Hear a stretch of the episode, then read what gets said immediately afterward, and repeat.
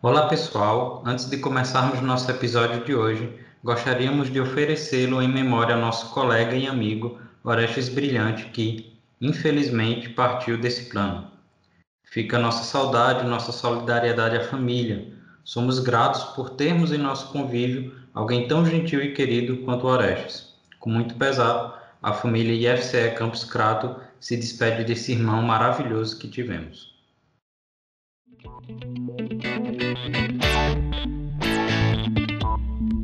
Fala povo do IF, bem-vindos a mais um IFcast Crato, nosso podcast de informações e notícias daqui do campus Crato do IFCE. E hoje é dia de novidade. O IFcast vai iniciar uma série de episódios temáticos, ideia do Gustavo, para quem acompanha a gente ali no episódio sobre o Dia do Estudante. Agradecemos ao, ao Gustavo pela ideia e fica aí a pergunta, né? Qual é o assunto desse início de série da gente? E quem responde essa pergunta é a Alissa. Qual é o assunto, Alissa? Oi, gente, aqui é a Alissa Carvalho. Espero que vocês tenham gostado dos nossos dois primeiros episódios de 2021 e que estejam bem na medida do possível, claro. Zózimo, hoje a gente vai falar sobre ciência e vai começar ali bem do básico, né? O que é, afinal de contas, ciência? Quem é que pode fazer ciência? E aí, ao longo desse ano, como, como você falou, a gente vai dedicar algumas gravações para conversar sobre a importância e os caminhos da ciência e até desmistificar o às vezes tão temido TCC. Muito bem, Alissa. E hoje vamos começar do básico, para entender o que é ciência e a importância que ela tem em nossa vida. Nossa convidada é a professora Joélia Marques de Carvalho, que recentemente assumiu a Pró-Reitoria de Pesquisa, Pós-Graduação e Inovação do IFCE. Obrigado, professora Joélia. Seja bem-vinda. Eu que agradeço o convite. Eu espero poder contribuir aqui bastante para tentar tirar as dúvidas, trazer algumas curiosidades, né? Trazer novidades sobre a ciência. A gente tem debatido muito esse assunto, né? Agora, principalmente no contexto da pandemia, muita gente espera muito dos cientistas, mas, né? Quem somos, de onde vimos, para onde vamos, né? Então, é, a ideia é a gente quebrar um pouquinho dessas questões aí que envolvem a, a ciência, do, desde o bem básico até onde a gente pode evoluir mais. E a Joélia é a melhor pessoa para falar sobre esse assunto aqui com a gente, porque ela tem um super currículo. Ela é doutora em Ciências de Alimentos e faz parte da Academia Cearense de Ciências. Também é docente no IFCE desde 2009, não é isso, professora? Quer acrescentar Exatamente. alguma coisa?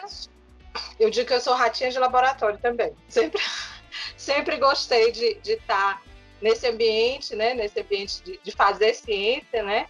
E, e, eu digo que a minha história começa até bem antes, quando eu fui aluna dessa instituição também, tive a oportunidade de vivenciar alguns projetos de pesquisa, né? A ciência é uma coisa realmente muito apaixonante. Então, tem uma certa trajetória aí também no meio. Ótimo. E, professora, então, para começo de conversa, né? O que é que diferencia o conhecimento científico dos outros tipos de conhecimento e o que é exatamente o método científico?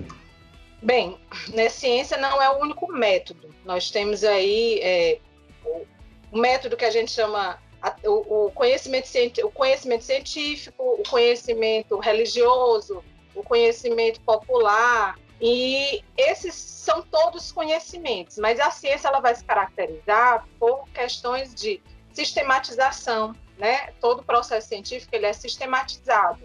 Eu vou trazer um exemplo aí bem, bem do que a gente escuta muito todos os dias, que é essa questão das vacinas. Vacina a do país A está na fase 1, vacina do país B está na fase 2. Então, essa sistematização que a gente costuma dizer, que essa construção de etapas, né? No fazer científico, observar suas amostras, a partir daí fazer análises dessas amostras num certo nível ainda e evoluindo, então, essa sistematização, desde a forma analítica até essa questão também de conseguir fazer com que aquele método ele consiga ser reproduzido por outros cientistas, ou seja, o registro científico, é o que caracteriza muito esse método científico, né? E dentro desse método a gente tem várias formas de conduzir as nossas pesquisas. É, métodos que se adequam mais, por exemplo, à pesquisa no campo das ciências humanas, métodos que se adequam mais as ciências mais experimentais, vamos dizer assim, né, ciências da terra, que já tem esse caráter mais experimental, então a gente vai ter um leque de metodologias,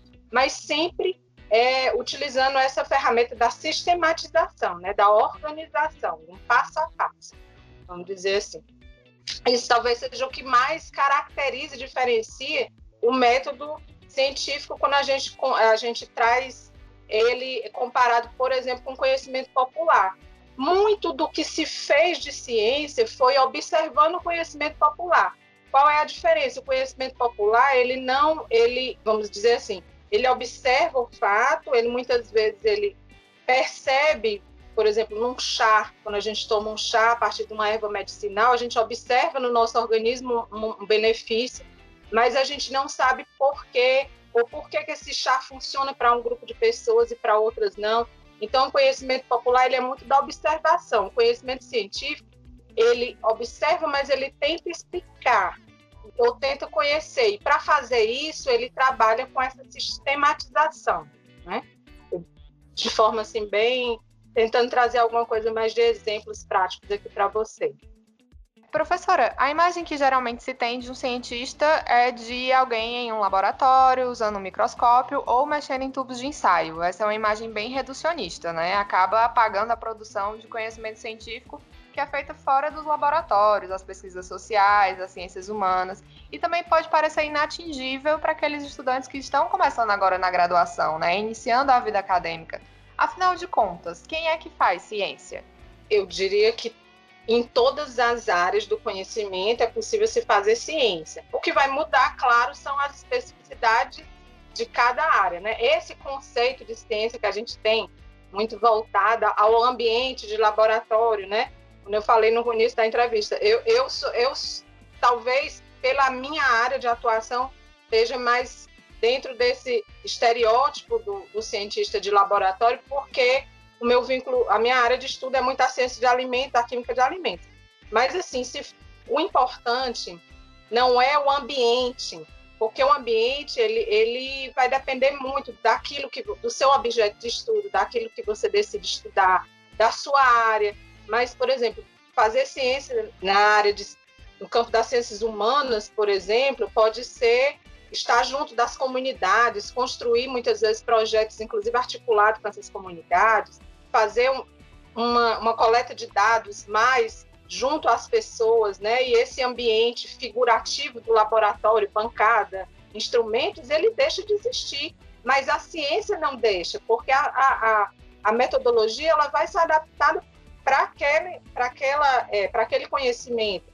Já, por exemplo, um colega que trabalha no campo da estatística ou da matemática, ele também, embora seja uma ciência exata, ele não vai estar vinculado ao, ao esse universo que a gente imagina do campo do laboratório. Muitas vezes, a, o campo de pesquisa de um grande matemático é um computador, é às vezes, eu vou até mais longe, a folha de papel, onde ele poss possibilita fazer os cálculos. Então, assim, isso vai mudar, isso vai é, é bem amplo, é muito mais amplo, mas é fato que existe um estereótipo Existe sempre também um estereótipo de que, por exemplo, as mulheres não são tão ligadas. Mas a gente viu aí recentemente, né, principalmente nesses estudos das vacinas, a gente tem visto grandes cientistas sempre na pauta, né?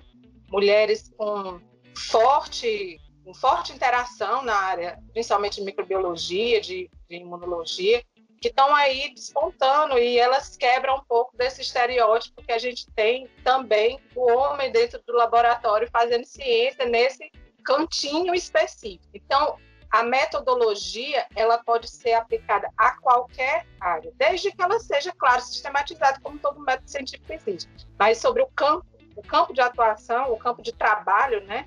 Ele é muito vasto, muito vasto mesmo. Bem, eu gostaria de trazer outra questão aqui para nossa conversa, né? Agora a gente tem a figura do tiozão do Zap, né? E então assim, por que que em, determinados momentos as pessoas simplesmente negam a ciência? É, por que que essas pessoas refutam as descobertas do campo científico baseado em informações que são trazidas sem, sem respaldo nenhum? E, e pior, por que que elas repassam adiante, elas passam adiante essas conclusões baseados apenas na, nas crenças e nos achismos delas.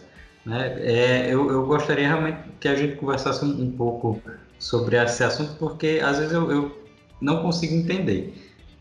Só para completar isso que o Zosmo está falando, porque tem a pandemia e exemplificando tudo isso, né? Mesmo com todas as provas, ainda há quem diga que a Covid-19 não existe ou que não é tão perigosa assim.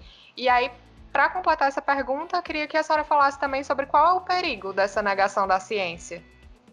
Vou tentar responder aí em dois blocos. Né? O primeiro é por que, que as pessoas negam o conhecimento científico. Bem, primeiro, isso não é novidade, viu, gente? Não é uma, vamos dizer assim, não é a nossa geração que faz isso, não. Isso acontece há muito tempo. E, e assim, mas, mas vamos trazer essa discussão para de forma mais recente. A gente costuma negar aquilo que a gente não tem contato ou aquilo que a gente desconhece. E, e assim, quando se tem um processo educacional que mantém os jovens, as crianças e as famílias longe da ciência, é muito fácil que você ache que aquilo é um universo paralelo e que ele não tem relação nenhuma com a sua vida cotidiana. Mas tudo ao nosso redor hoje, ele em algum momento ele passou por uma etapa de estudo científico.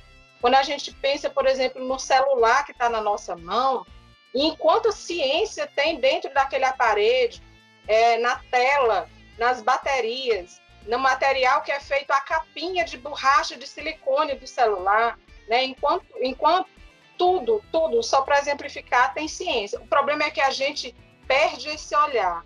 Eu gosto de dizer que o olhar do cientista é como se fosse um, um, um, uma visão que se abre, é como a leitura para a criança. A gente tem um universo Aí a gente aprende a ler. Depois que a gente aprende a ler, é como se a gente tivesse um olhar a mais, uma, uma capacidade, um poder a mais. Eu, eu, eu até trago muito isso para os meus alunos, que, que o conhecimento científico é um poder a mais que a gente tem. É um poder que a gente tem de olhar para um caderno e perceber que ele não é só uma folha de papel, ele é um acumulado de, de moléculas de celulose. Então, você consegue ter um olhar diferente para tudo ao seu redor. E aí, quando a gente não tem esse, esse sentimento que eu diria afetivo e de confiança com a ciência, porque a gente está muito distante dela, né? Primeiro, as crianças já cediam na escola, já começam a encarar disciplinas como a química, como a física, como a biologia, e, e até os, os, próprios estudos das ciências humanas e sociais aplicadas como uma coisa difícil. Não é difícil. Esse estereótipo mesmo que você trouxe do cientista dentro do laboratório. É algo que às vezes é muito distante da nossa realidade. Então, é, é... e aí, por outro lado, nós temos várias ferramentas que agrupam pessoas.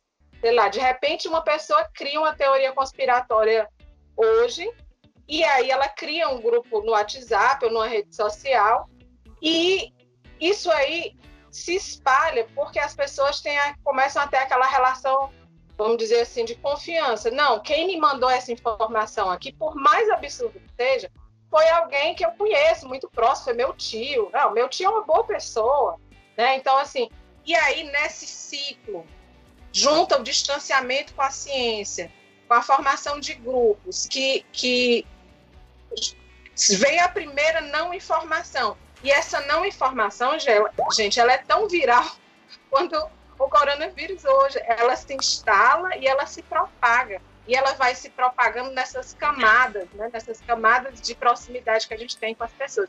É por isso que é tão perigoso, porque as pessoas elas não conferem essas informações. Quando a, se a gente for pensar hoje, por exemplo, na ciência que é feita para estudar vacinas ou, ou, ou, fármacos, né, que é tudo, tudo que a gente está querendo agora, é uma boa vacina e um bom fármaco para tratar, tratar da questão da Covid não se faz esse tipo de, de, produto, né? não se desenvolve esse tipo de produto no fundo do quintal. A gente precisa de um, uma, uma instituição com todo um suporte de fato caro né? para essas pesquisas se desenvolverem. Aí entra essa questão.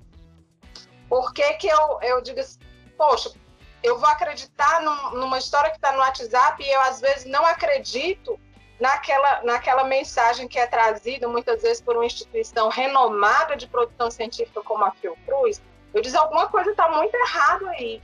porque é fato que eu não consigo construir nenhuma teoria científica, como eu falei no início da entrevista aqui com vocês, todo método científico ele se baseia numa sistemática, né? Essa sistemática ela vai se basear em testagem, várias testagens, reprodução.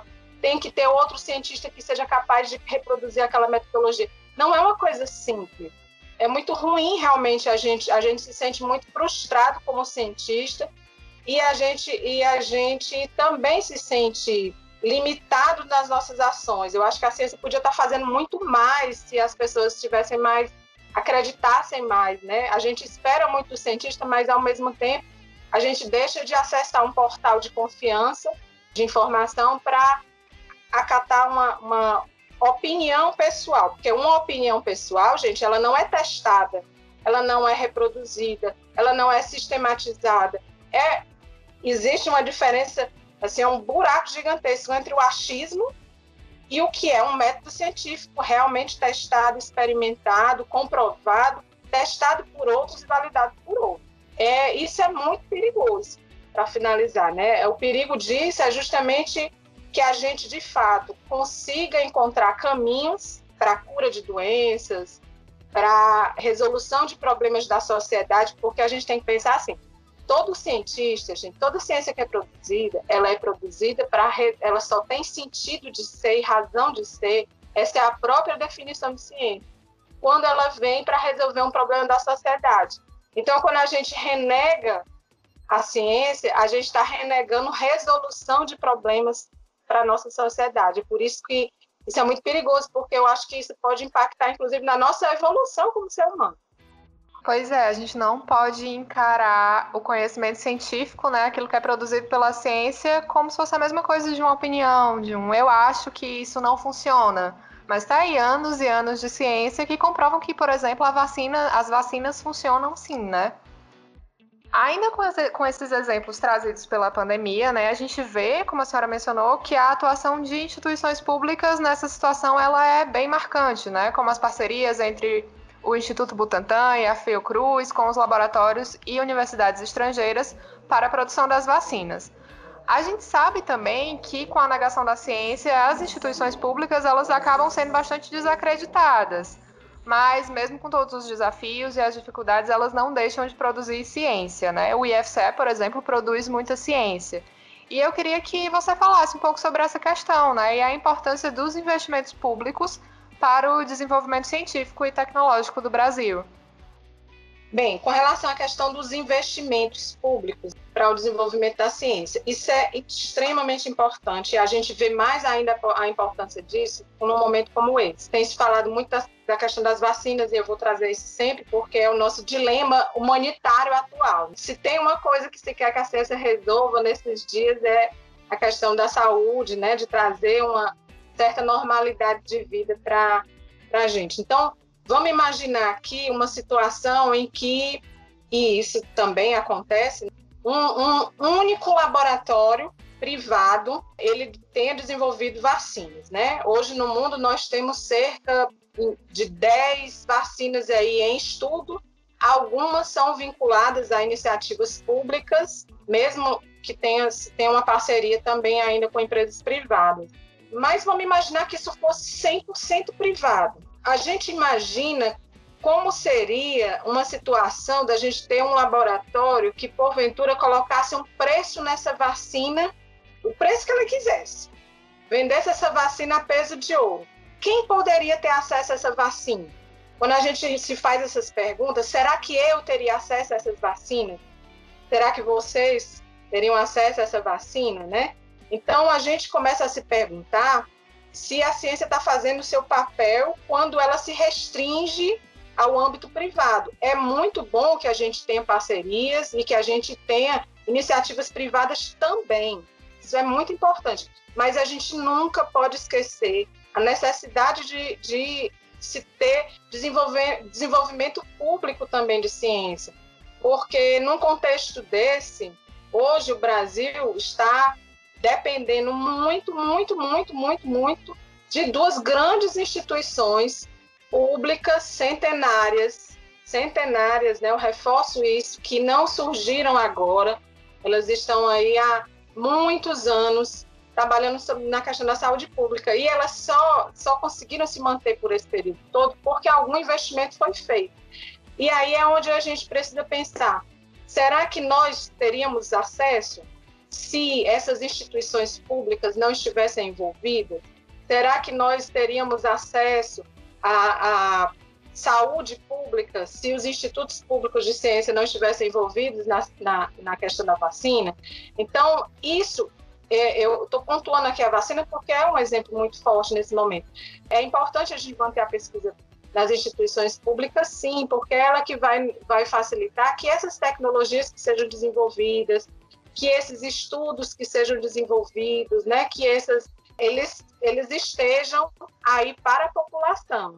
Bem, é, a professora falou que às vezes é, nos encontramos distantes da ciência, né, por vários fatores que a professora mesmo listou. Então, fica a pergunta: qual é o papel da divulgação científica em meio a essa onda de negacionismo? É, como fazer a divulgação científica e até mais, né? Como fomentar a interação entre cientistas, comunidade acadêmica e a população em geral? É, a gente tem que seguir várias frentes sabe? Eu diria que a gente tem que começar pelas crianças, mas seguir tudo, né? Assim, primeiro, é, hoje, por exemplo, no IFCE, nós temos alguns cursos de licenciatura. Nós estamos preparando jovens, né, formando jovens para adentrar nessas escolas. Então, vamos, vamos, vamos começar formando professores. Eu acho que, assim, manter essa aproximação dos professores com a ciência, é muito importante, muito importante mesmo. A gente tem alguns projetos interessantes, né, como o PIBID nas licenciaturas, que são projetos de aproximação realmente dos né, de, de estímulo à ciência para a formação de professores, porque são esses professores que vão estimular as crianças e aí trazer realmente essa perspectiva lúdica da ciência. Né? Assim, hoje eu vejo com muito bons olhos mesmo iniciativas como essa nossas aqui de da gente estar tá trazendo um diálogo mais próximo, mas eu vejo assim de forma muito legal, né? E é claro que a gente tem, é como diz, a gente tem informações equivocadas nas redes sociais, mas a gente também tem muita coisa boa nas redes sociais. A gente tem sites, a gente tem youtubers, né? Tem, tem muita gente que está trabalhando também para trabalhar para trazer essa coisa mais lúdica da ciência, algo, algo assim mais construtivo, de fazer pequenos projetos em casa. Então, isso tudo é, é uma coisa de construção dessa afetividade que eu acho que a gente tem que ter com a ciência também. A gente tem que trazer ela próximo, porque a gente só vai, vai confiar na ciência quando a gente sentir ela perto da gente, né? Quando a gente perceber que tudo que está ao nosso redor é ciência. Então, o caminho, eu acho que, que é muito isso. E aí, a comunicação e a divulgação científica é muito importante, né? Porque o cientista, ele, ele se preocupa muito e é a nossa função, eu, como eu disse, o, todo cientista ele trabalha para resolver um problema da sociedade. Então, o trabalho do cientista ele vai terminar, é o grande, vamos dizer assim, é o grande momento, é quando ele publica o artigo, é quando ele publica a patente, é quando ele traz o desenvolvimento de tecnologia. Às vezes, essa patente, essa, esse artigo científico, nessa linguagem científica, né? E aí eu falo para os alunos que estão concluindo o TCC, eles, eles eles de fato eles têm que ter uma, linguagem própria, que é a linguagem científica, de que é quase outra língua mesmo. E aí é o papel também do divulgador de ciência, que é, é esse papel nosso de aproximação dos comunicadores. Eu acho que a ciência e a comunicação têm que andar muito juntas, para que a gente transforme, a gente transforme realmente o que está lá no paper, o que está lá no artigo, numa linguagem mais usual. E a gente tem realmente pessoas muito fantásticas fazendo isso, né? Eu vou citar aqui o, o, o Atila Yamarino, né? Que tem um, um, um trabalho aí no YouTube muito legal e aí durante a pandemia ele trouxe realmente informações bem relevantes, mas já trouxe nesse formato de comunicação diferente. Temos o professor Hugo da UES, que já traz uma coisa até bem cearense, mas animada, numa linguagem inclusive muito própria nossa. Então, assim, esses, eu diria que são esses, a gente precisa desses tradutores, né, que pega essa produção científica e que traduza para uma linguagem mais mais próxima do nosso dia a dia, para que a gente possa criar essa, esse vínculo da população, da grande população, para junto da ciência. A gente falou no começo ainda um pouquinho sobre a participação da mulher na ciência, né? A senhora mencionou um pouco sobre isso. E aí, eu queria que a senhora falasse um pouco. A senhora acha que as mulheres elas são subrepresentadas na ciência hoje, principalmente em cargos de destaque? E se isso acontece, como é que a gente pode mudar esse quadro? É, as mulheres, eu, eu não diria que elas são. É, a questão é da subrepresentação. A questão das mulheres na ciência é uma questão que perpassa pelo, pela, as mulheres em todos os âmbitos. Né? A, gente, a gente faz ciência, muita ciência, mas a gente tem muitas vezes as dificuldades, e essas dificuldades já são analisadas aí por um método científico, né? De fato, já tem estudos que comprovam que, por exemplo, artigos cujo titular autor é homem são mais fáceis de ser publicados, né? A gente tem a produção científica das mulheres, ela cai muito durante a maternidade, por exemplo. Nem todas as mulheres querem ser mães, mas aquelas que desejam ser mães, elas são quase que penalizadas principalmente as mães científicas, né? Elas são porque você vem a vida do cientista, ela também é muito pautada por essa por essa questão da produção. Aí, né? Você vem com uma certa produção científica, aí você tem filhos, aí você tem uma curva descendente de, produção. É como se fosse um buraco no seu currículo lá, né? Então, assim, a gente tem que é, olhar, ter esse olhar para a mulher realmente. Eu, eu diria que nós temos grandes, grandes, grandes cientistas mesmo, mas assim, é, é, um, é um contexto mesmo desfavorece ou dificulta a produção científica de mulheres. E aí, é, Alice, eu vou trazer realmente essa informação complementar que você lembrou muito bem. A gente tem grandes, grandes programas de iniciação científica. O IFCE, ele, ele de fato traz muito essa questão da ciência desde o ensino médio, né? A gente tem um programa chamado PIBIC Júnior, que é um, um, programa de iniciação científica para o ensino médio. Então, é muito importante também que a gente, além de trazer essas, essas questões da comunicação e da aproximação com a população em geral, mas de, de criar novas, novas gerações de cientistas. Aí vem o, o papel tão importante desses, desses programas. E nesses programas também, é, onde eu volto para a questão da sua pergunta sobre a atuação das mulheres na ciência, que a gente tem um olhar para essas meninas, para essas futuras cientistas, porque assim elas precisam ser valorizadas e estimuladas para que elas continuem, mesmo sabendo que elas vão ter uma, vamos dizer assim, uma a vida vai ser mais difícil para ela nesse, nesse universo. Mas não é isso também que vai ser impeditivo que nós façamos. O que nós temos que procurar é realmente ter apoio, ter apoio das instituições, ter, ter compreensão dos pares e, e, assim, é isso que vai nos levar, né, esse, esse, esse pedido sempre, essa luta constante, essa demarcação da necessidade de que a gente tenha um olhar diferenciado para as mulheres que fazem ciência, ela precisa ser sempre discutida, né? Eu acho que a gente reforçar isso sempre para que isso não seja esquecido. Então, fomentar a ciência em todos os campos, né, em todas as áreas, não ter um estereótipo sobre a ciência, não enquadrar a ciência numa caixinha. Eu acho que isso é mais importante, porque quando a gente enquadra numa caixinha o que é o cientista, que tipo de ciência que se faz, que tipo de perfil de pessoas pode fazer ciência, isso, isso é o mais, eu digo que é o, é o mais perigoso para a ciência. Eu acho que a gente tem que ter esse olhar mais amplo, de que a ciência é para é para mulheres, é para homens, é para brancos, é para negros, é para indígenas, quilombolas. É, é, todos nós podemos fazer ciência. A gente, agora a gente precisa se, se aproximar dela e permitir que ela se aproxime da nossa vida também. Abrir esse olhar. Eu acho que são essas palavras com que eu finalizo esse diálogo aqui tão legal com vocês. Professora, antes da, da gente encerrar realmente o diálogo, eu gostaria que, se possível, a gente trouxesse a, a nossa conversa um pouquinho aqui mais para o nosso ambiente de IFCE e. A professora agora é pró-reitora.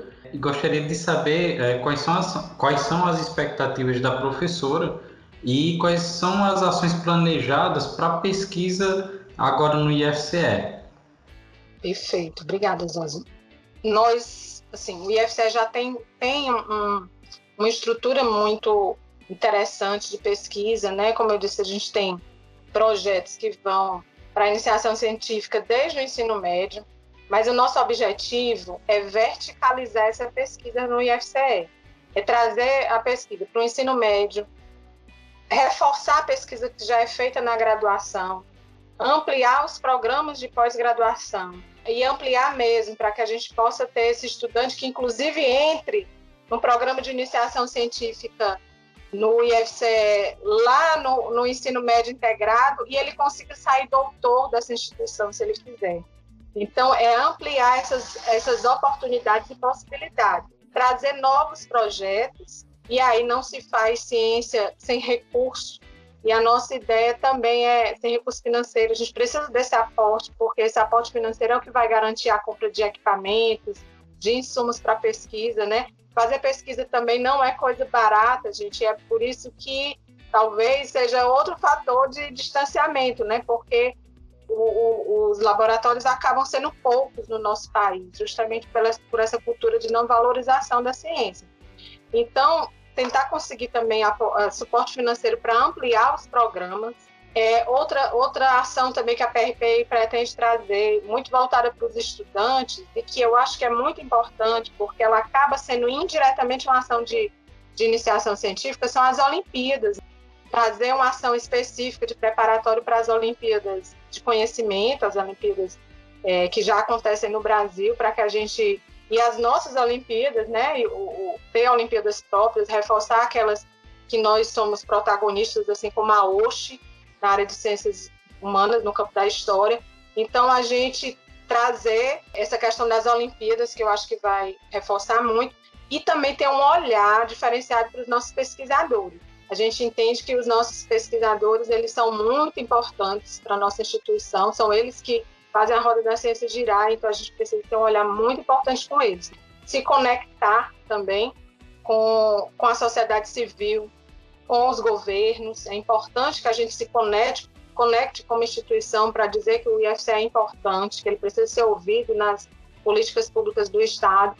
E também se conectar com a, a o empresariado no sentido de que a nossa produção de ciência ela precisa ser transferida para alguém para que ela atinja, para que ela, que a gente passe no supermercado e olhe para o produto e disse, olha, esse produto eu, eu que desenvolvi. Então, até que esse produto esteja na mão das pessoas, ele precisa passar também por essa, por essa atuação e aproximação com o setor empresarial do Estado, né? Então, a gente quer manter essa tríade, né? Essa tríade que a gente chama tríade da inovação, né?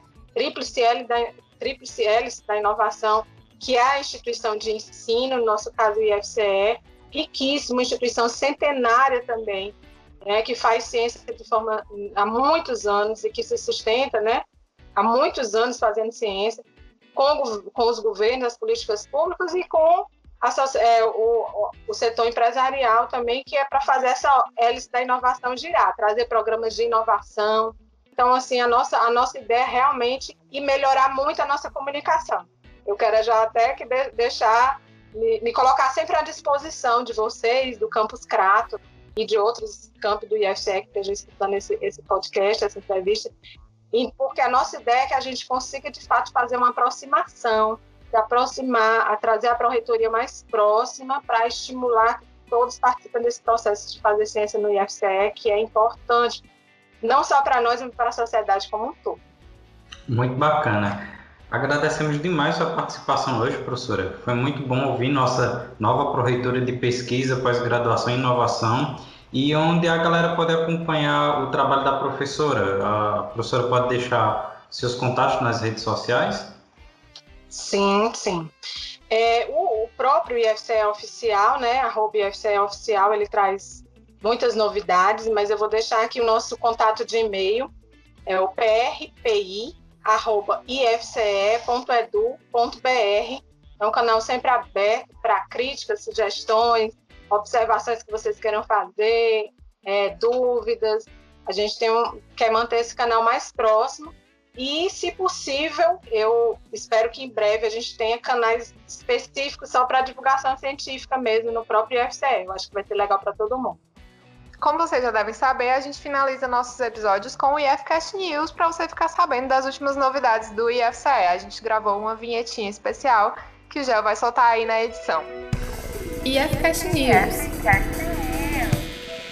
Hoje a gente tem várias notícias para comentar, né? a primeira delas é a entrega da terceira remessa de tablets e a substituição dos chips de acesso à internet que foram realizadas no finzinho de fevereiro.